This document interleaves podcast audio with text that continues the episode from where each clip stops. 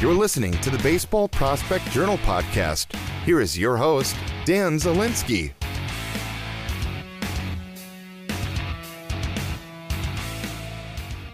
Welcome back to this edition of the Baseball Prospect Journal podcast. I'm Dan Zielinski, founder and national writer at baseballprospectjournal.com. You can find me on Twitter at Dan Zielinski3 and at the BP Journal. In today's episode, I sit down with Brewers prospect and former second round pick in the 2023 MLB draft, Mike Boeve. I've interviewed Mike numerous times pre and post draft just to talk to him about the process, about his development as a baseball player. Mike is a guy who grew up in small town Nebraska. His dad was the head baseball coach at Hastings College in Hastings, Nebraska for many years. Mike ended up going on to the University of Nebraska Omaha, played baseball there, had a lot of success in his time there, and ended up being the second round pick for the Milwaukee Brewers in this year's past draft. And Mike's a really talented player in general. He kind of flew under the radar because he wasn't a guy that hit for a lot of power at the college level. He also played at a mid major program, which definitely didn't help his case, but he's a guy that has thrived at the college level, and so far he's thrived at the professional level since getting drafted last July. In my interview with Mike, we touch on last season, what was key for him to have success. He's a guy that between Class A advanced in Wisconsin and rookie ball, he hit 324 with five home runs, 30 RBIs, showed decent play discipline as well. And we dive into that, what led to more power than what he experienced in college, at least for a per at bat basis. And we talk about his swing changes, his adjustments he's made since his junior season at Omaha. We also dive into his off season and what he's looking forward to going into this spring training and what he ultimately expects from himself going into this upcoming season. Mike's a great guy, great interview. Really enjoyed getting to touch base and catch up with him. So let's get to it. Here's my interview with Brewers prospect Mike Boeve. Joining me now on the Baseball Prospect Journal podcast is Milwaukee Brewers prospect Mike Boeve. Mike, it's good to catch up. How are you? I'm good, Dan. Thanks for having me on. For sure. We talked a couple times before and after the draft, and now it's good to catch up since uh, you completed your first kind of season of pro ball. I guess first off, just how's the off season been? Kind of what have you been working on? Just taking through the off season. Uh, it's been nice. Um, I, am back in Omaha working out um, staying fresh. Thankfully, uh, UNO is, is still allowing me to practice and, and work out at those facilities. Um, it, it's basically like kind of being back at college, but not having to do any schoolwork. So it's, um, you know, it, it's certainly living the dream. Uh, but it's, um, you know, I've had some time off, and I think I'm ready to get back at it. Get back down to Arizona, some nice weather in the spring, and, and get going. That's funny that you mentioned that about you know nice being back at college without having to do the schoolwork. I was talking to Cooper Pratt the other day, who obviously he went straight from high school to pro ball, but his uncle's the coach at BYU and he's been training there. And he kind of said it's it's getting the college feel without having to do any schoolwork. So yeah. So how how's that been too? Just uh, getting back to Omaha, you obviously kind of had a taste of pro ball. Kind of what's been the focus for you? What have you worked on specifically in preparation for full year now of pro ball? Uh, yeah, obviously refining, um, you know, all, all your skills. But the big thing for me, I think, is um, getting ready to play, you know, the 100 plus games of a minor league season. Um, you know, I've had, you know, some taste of it with, with spring ball and then summer ball. You know, you get close to 100 games, but, you know, playing six days a week for the first time, uh, making sure your body's ready to handle that and, and mentally ready to handle that too, because it's, it's, everyone says how much of a grind it is. Um, and and just things like hitting off higher level pitching. Um, you know, the stuff you see at the pro level is obviously going to be different than the college level, and especially um, coming from a smaller college like I did. Um, so you know, not getting sped up by the higher velocities and the better stuff is is kind of a, a big focus of mine this off season. For you, you obviously kind of dominated college level at Omaha. You did well throughout summers too in the Northwoods League and uh, Cape Cod League as well. What was that transition like for you going from D1 college baseball to pro ball? Yeah, um, it, it's certainly a jump. Um, I, I, think the velocity is, is the biggest, um, you know, separator. Um, it, it's just it's it's way different because college you get some guys, especially with COVID, that are fourth, fifth, sixth year guys um, that kind of know how to pitch more. I would say than maybe have the stuff, and then you know you get thrown into the complex. You're with a bunch of young guys that maybe have some electric stuff and are still kind of figuring it out.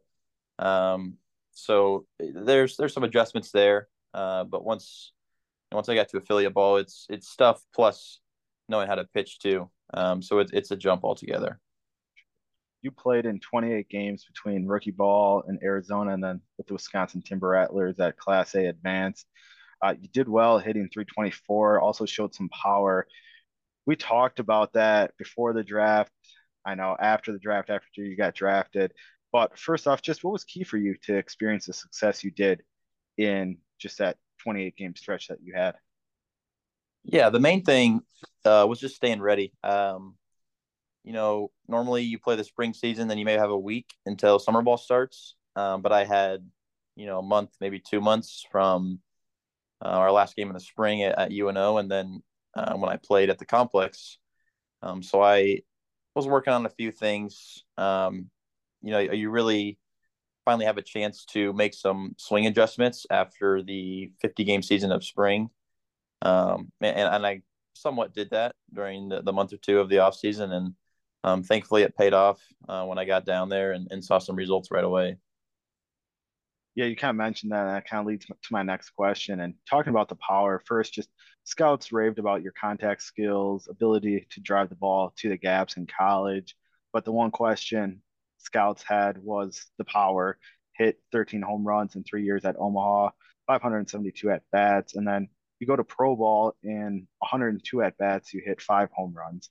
I know you talked about the mechanical adjustments. You talked about how kind of that was a question mark for every team when you were coming out of the draft. What do you think led to seeing a little bit more power in that kind of short stretch that you had? Yeah, I think it's more an approach thing. Um, taking more chances, um, you know, kind of setting my sights out front a little bit more. Um, in college, I was a very, I don't want to say passive hitter, but I didn't, I didn't, you know, take many shots out there. Um, and, and when I got to pro ball, it, it was, I, I felt like I was playing a little more loose, a little, a little bit more freely. And, um, that certainly can be a reason. Um, and then, um, you know, there's, there's a mix of all factors. Um, but it's, it's more of an approach thing um, not being afraid to swing and miss a little bit and, and taking shots early in counts. Um, that was probably the biggest one for me. Uh, was it took me, you know, a lot of at bats, a few years in college to be more aggressive on first pitches. You know, not getting behind a one is especially a big thing when um, the pitching gets better. Um, so being more aggressive in general, I think, um, had helped things like my power. How has that changed your approach now, even just moving forward? uh, into this upcoming season and beyond? Yeah, now now it's kind of finding a mix um, of the best of both worlds because I think uh, while I had um, some better power numbers than maybe expected when I got into pro ball, um, I was swinging and missing a bit more. Um, you know, maybe sacrificing a little bit of contact for that power. Um, and so now this off season and heading into the first pro season, um, it, it's trying to still be still have that elite contact while having some power and not really um, not having a give or take, you know, being able to do both at the same time. Defensively too, I know that was kind of a, a question for you just and especially with the Brewers drafting Brock Wilken to another third baseman, college third baseman. Coming out of college, you had the arm strength. I thought you were really a reliable defender over at third base. You had experience playing mostly third, but then also a little bit of shortstop, second base. I want to say you even played a little left field or outfield in general. You get to pro ball and then played mostly second base. First off, I know that was something we talked about last time we talked was how you were kind of preparing after your season, throwing the ball and fielding the ball from different angles, taking even some fly balls. But how much experience did you have playing second base before this pro ball season started for you after you got drafted? So I hadn't had any collegiate games at second base. I had um, some games at short my freshman year, so I've, I've played up the middle a little bit. Um, I, I, honestly like, you know, the challenge of moving positions. Um, it's a little bit refreshing. It, it brings on a lot of, um, you know, sort of new fun into the game. Like I, I have a lot of different roles than than I did at third. Um, and ultimately, I think if I'm able to stick on the dirt, um, especially at a, a middle infield position, it, it, can only help me. And then um, being able to learn to play multiple positions is obviously, I think, a, a new trend in, in professional baseball. Um, but yeah, it's it's been it's been fun learning second base. Obviously, there's there's plenty of of brains to pick and, and people to talk to and and reps to get. You know, when you're in the organization, so it, it's been a fun process. Is there anyone you talked to specifically that kind of helped you with that transition? Uh, I, I, got to be around Bob Miscik when before he retired when I was down there in the complex, and then uh, Tufo, David Tufo in in Wisconsin. They were both really good. What was that like playing second base for you? Because even though you have played third and shortstop, you're on the other side of the diamond. So, what's that? What was that like? Just getting comfortable at that position. It's honestly a lot of situational stuff. Um, you know, second base, you're involved in a lot more plays. Third, it's kind of reactionary. You know, you're, just reacting to maybe a hot shot or a chopper, and you're making the throw. You're not really involved in too many other plays. Uh, but second base is cutoffs, turning double plays, uh, tags up the middle um, hold runners. There's a lot of things that you know you might not have to worry about when you're at third base, um, and, and there's a lot more thinking I think that goes on at second. You kind of remind me a little bit of at least defensively with moving around, similar to Tyler Black a few years ago, who was a mid-major guy who played second, third base in college, and then they kind of moved him around between those two positions and the outfield. What are the Brewers' plans for you moving forward? Obviously, it's great having that position versatility, but have they kind of given you a position to focus on in preparation for the start of this upcoming season? Yeah, there's nothing really specific, um, like nothing, you know, that they said they wanted me to stay here, but um, you know, the way the season finished up in Wisconsin and where I was in the complex league games, um, you know, still being able to play third base when it's needed, but getting most of my reps at second just because I'm so new there and and trying to get you know just just as many games as I can under my belt there.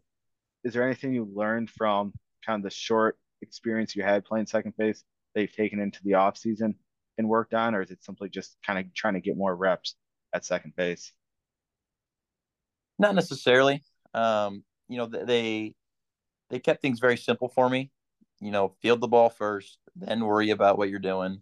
Um, because, you know, the whole action of turning a double play is something, you know, other than catch play, I've never had to do at third base. Even, you know, applying a tag, I would do it, I don't know, maybe a handful of times a year in college when people would steal third. Um, but obviously, that's something that's more involved at uh, a middle position. Um, so it's a lot of kind of doing the drills myself, and, and so I, I learned how my body moves through that. Um, and, and that's something that you know they they had me do when I was down at the complex and down in Wisconsin. That um, I, I could kind of take those drills that I did into the off season. Before I talk about this upcoming season, I guess just curious. Your dad was a long time college baseball coach. You grew up around the game. What's it been like just for your family to kind of experience this with you now that you are in pro ball and kind of getting to the next step of chasing your dream to ultimately reaching the major leagues. Yeah, it's great coming from, uh, you know, a, coach's family, and now my older sister is coaching high school softball and, and an assistant for college softball. So, um, you know, when I'm back home for break, there's a lot of a lot of discussion around the game and and you know what I'm hearing and and you know what they're uh, what they have. My dad had taught his players, and what my sister's currently teaching her players. Um, so so it's uh you know, it's fun to be around those kind of conversations. Now looking forward here to kind of spring training and this upcoming season. I guess kind of what's the plan for you between now and spring training? When do you have to report to Arizona? Just take us through that.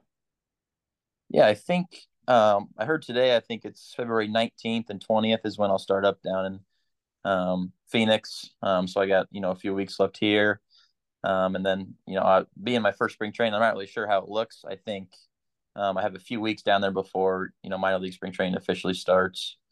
Um, you know, I think being inside so much for the last few months, I'm ready to to get down there and, and be on a dirt field again and, and take some BP outside and enjoy the nice weather. Yeah, I know. It's I mean, you're in Nebraska, I'm in Wisconsin, Milwaukee, and both of us are getting drilled with snow. It seems like. Yeah. yeah. Luckily, you're getting out of it here in a couple of weeks. So. But just what's the emotions like too, knowing that it's going to be your first spring training, you're getting ready for your first full pro season. Just what's kind of the emotions like knowing that it's three weeks away? Uh, honestly, I feel super lucky. You know that I, am now at the level where I can play the game I've had fun playing my whole life as a as a career. Um, and you know, it's it's it's going to be the first full year of doing that. You know, where it's the middle of February to the middle of September, which you know I, I I know it's a long season, but I really cannot be more excited to to get started and um, you know be around the guys again and, and, even meet you know new guys that I haven't gotten around yet. Um, and then you know be down in spring training, obviously when when the big leaguers are down there in Arizona as well, because um, I haven't really had that um, you know the chance to see them um, and you know and how and how they work and stuff too. How does it just motivate you to? Everyone's goal is always to get drafted. I mean, the goal is always to make it to the major leagues, but that first step is getting drafted. Now that you're drafted in the system, how does that just kind of remotivate you or motivate you even more to kind of get to that ultimate goal? Yeah, it's you know, like you said, in college or in high school, the goal is you know go to a go to a, a good school and play, and then in college, the goal is to get drafted and play professionally. And now that um, you're a professional player, it's it's really cool to to have the goal be playing a big league club, you know, try to win a World Series if if you have that opportunity. It's um, it, I can, you know, I'm I'm a discipline over motivation guy, but it, it's it's a cool thing to have, you know, a new kind of goal or a long term goal set in your mind. Talking about goals, I guess, what is kind of the goals you've set for the season? What would define a successful season for Mike Boeve in 2024? Yeah, uh, when I get this question, I'm not really a um, a quantitative goal type of guy. You know, I feel like it's hard to say I want to have this many hits or this many home runs. You know, especially when I only had you know a few weeks to taste the pro ball. Um, but to me, I I just want to try to play in every single game that I can. I want to try to keep my body ready to go. Um, stay mentally into it every day.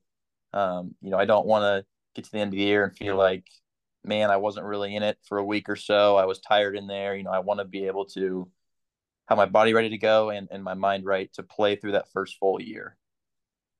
Awesome, Michael. I really appreciate the insight and for you taking time to do this. Mike Boeve, Milwaukee Brewers prospect. Mike, it was great getting to catch up and good luck this upcoming season. Of course. Thank you, Dan. Great stuff from Mike. Like I've said, I really enjoy catching up with him and getting to talk baseball with him. He's extremely knowledgeable about the game and I think still a really underrated player in the Brewer system. He's a guy that can play all over the diamond and is only improving as a hitter. Hitting wise, he's a guy that can hit for average, shows pretty good plate discipline. We talked about how he sacrificed some of that plate discipline for power last year and how he hopes to grow on that and find a healthy balance between the two this upcoming season. But he's a guy that is a really quality and talented hitter. And if he can tap into some power and be a 20 home run type guy, even at the major league level down the road. He's a guy who's definitely going to have a spot on the Brewers roster or any major league roster because of his position versatility, because of his strong fundamentals and high baseball IQ. And if he's able to then hit for some power to go along with average, that definitely plays at the major league level. I'm excited to see what Mike does this year. He's a guy that I could see moving through a farm system quickly. He got to Class A advanced Wisconsin last year, so I definitely see him getting time at Double A this year, and then we'll go from there and see kind of when he has a potential to end up with the Brewers down the line. So definitely a talented player, definitely a guy that I think is underrated and has a chance to be a major league contributor down the line. So we'll see how he does this year, and we'll definitely be following his career, and we'll definitely get him on the podcast here throughout the season or next off season. If you haven't already, make sure to go back and check out my interview with Cooper Pratt. I talked with him a couple weeks ago when we dived into getting drafted, his start to his professional career, and what he's working on. He was a guy the Brewers selected in the sixth round last year, and he's really just a guy that has a really high ceiling. He can play shortstop long term, and I'm really excited to see too what he's able to do this season. Moving forward, have some really great interviews coming up with some top prospects around baseball, including one with Wisconsin ties. So definitely check out baseballprospectjournal.com for all of that. And can obviously find all my draft content at baseballprospectjournal.com with the Brewers adding the 34th overall pick in the Corbin Burnes trade. The 2024 draft is going to be an interesting year for the Brewers, having five picks in the first 100 selections. So, definitely, if you're a Brewers fan, you're going to want to pay attention to this year's draft class and what they ultimately end up doing. Stay tuned to baseballprospectjournal.com for all your draft coverage. Thank you for listening to this week's episode. Follow me on Twitter at Dan 3 at the BP Journal, and I'll be back next week with another player interview, and I look forward to talking to you then.